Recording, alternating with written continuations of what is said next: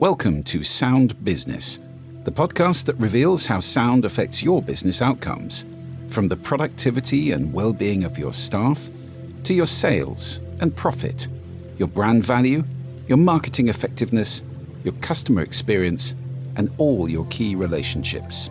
I'm Julian Treasure, chairman of the Sound Agency and five-time TED speaker, with over one hundred million views for my TED Talks about sound, and I'll be your guide as we discover the power of sound to boost your business's success, as well as your own happiness, effectiveness, and well-being. Sound is a huge topic, actually, and I think it's worth unpacking it a little bit, teasing out some distinctions which might help us to see it more clearly. So, how can you distinguish different types of sound? Well, there are lots of taxonomies out there. One of my favorites was invented by my old friend Bernie Krause, a longtime wonderful musician who helped to innovate synthesizer music back in the seventies and then became the world's leading nature sound recordist. Catch his wonderful TED Talk if you want to understand more about this amazing area. Bernie distinguishes geophony, biophony, and anthropophony.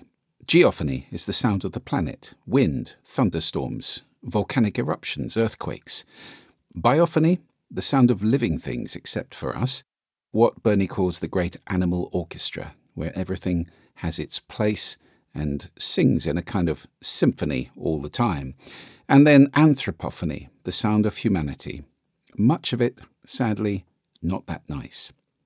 Another larger way of carving sound up would be to talk about biophilic sound, which I guess is geophony and biophony combined, the sound of nature, uh, compared to human sound.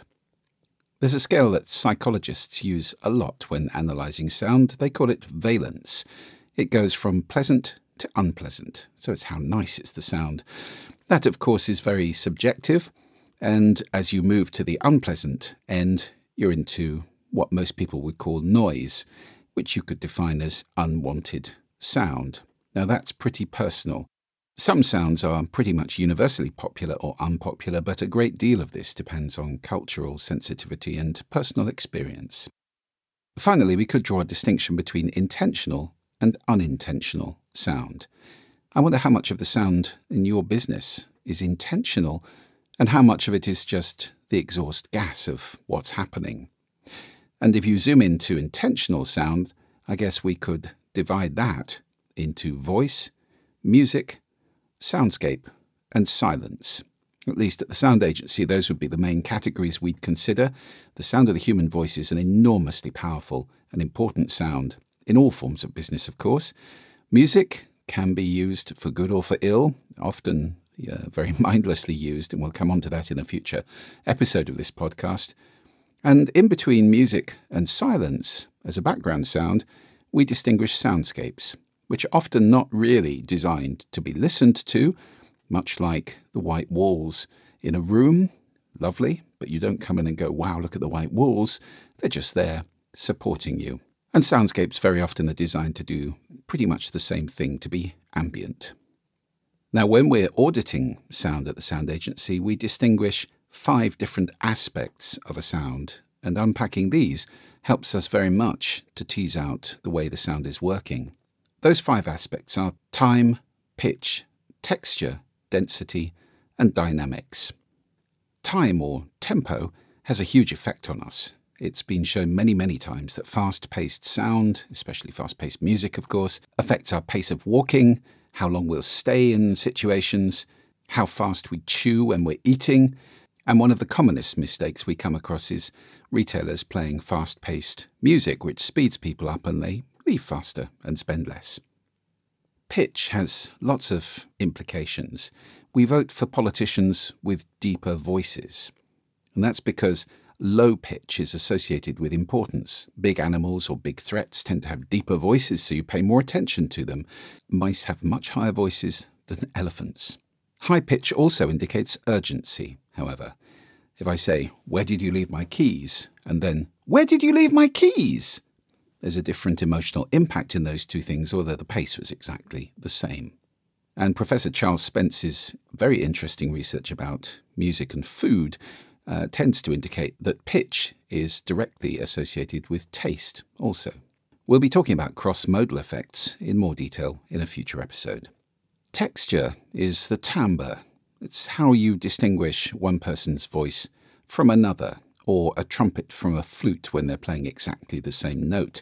That's all about the harmonics of the sound in the waveform, and it's something to consider carefully because some textures can be very pleasant and some can be very unpleasant. Density is how much attention the sound is calling for.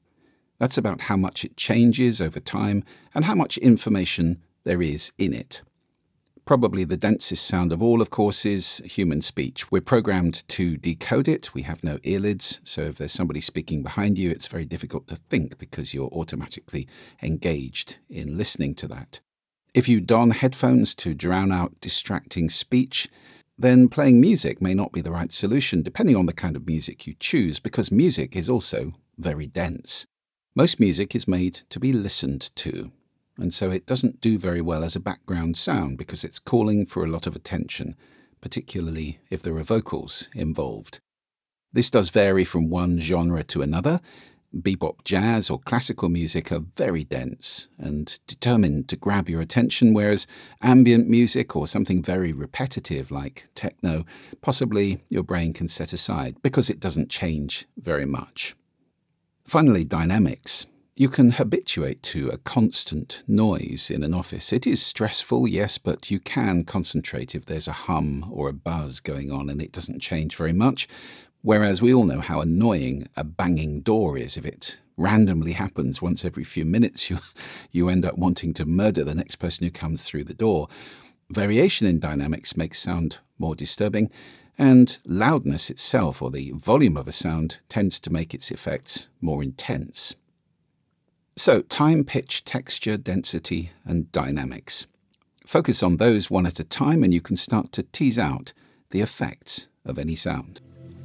Sound Business is brought to you by the Sound Agency, designing effective business sound since two thousand three, and is co-produced by Podcast Network Solutions, a full-service podcast production company who are ready to help you plan, record, produce, and promote your message with podcasting.